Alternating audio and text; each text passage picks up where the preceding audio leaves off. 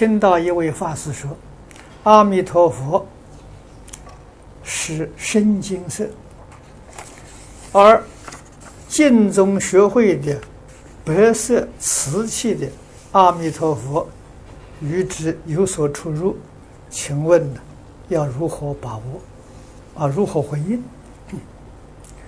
你的回应告诉他，不要执着，是不是？放下分别执着。”不就没有事情了吗？何必一定要分别，一定要执着呢？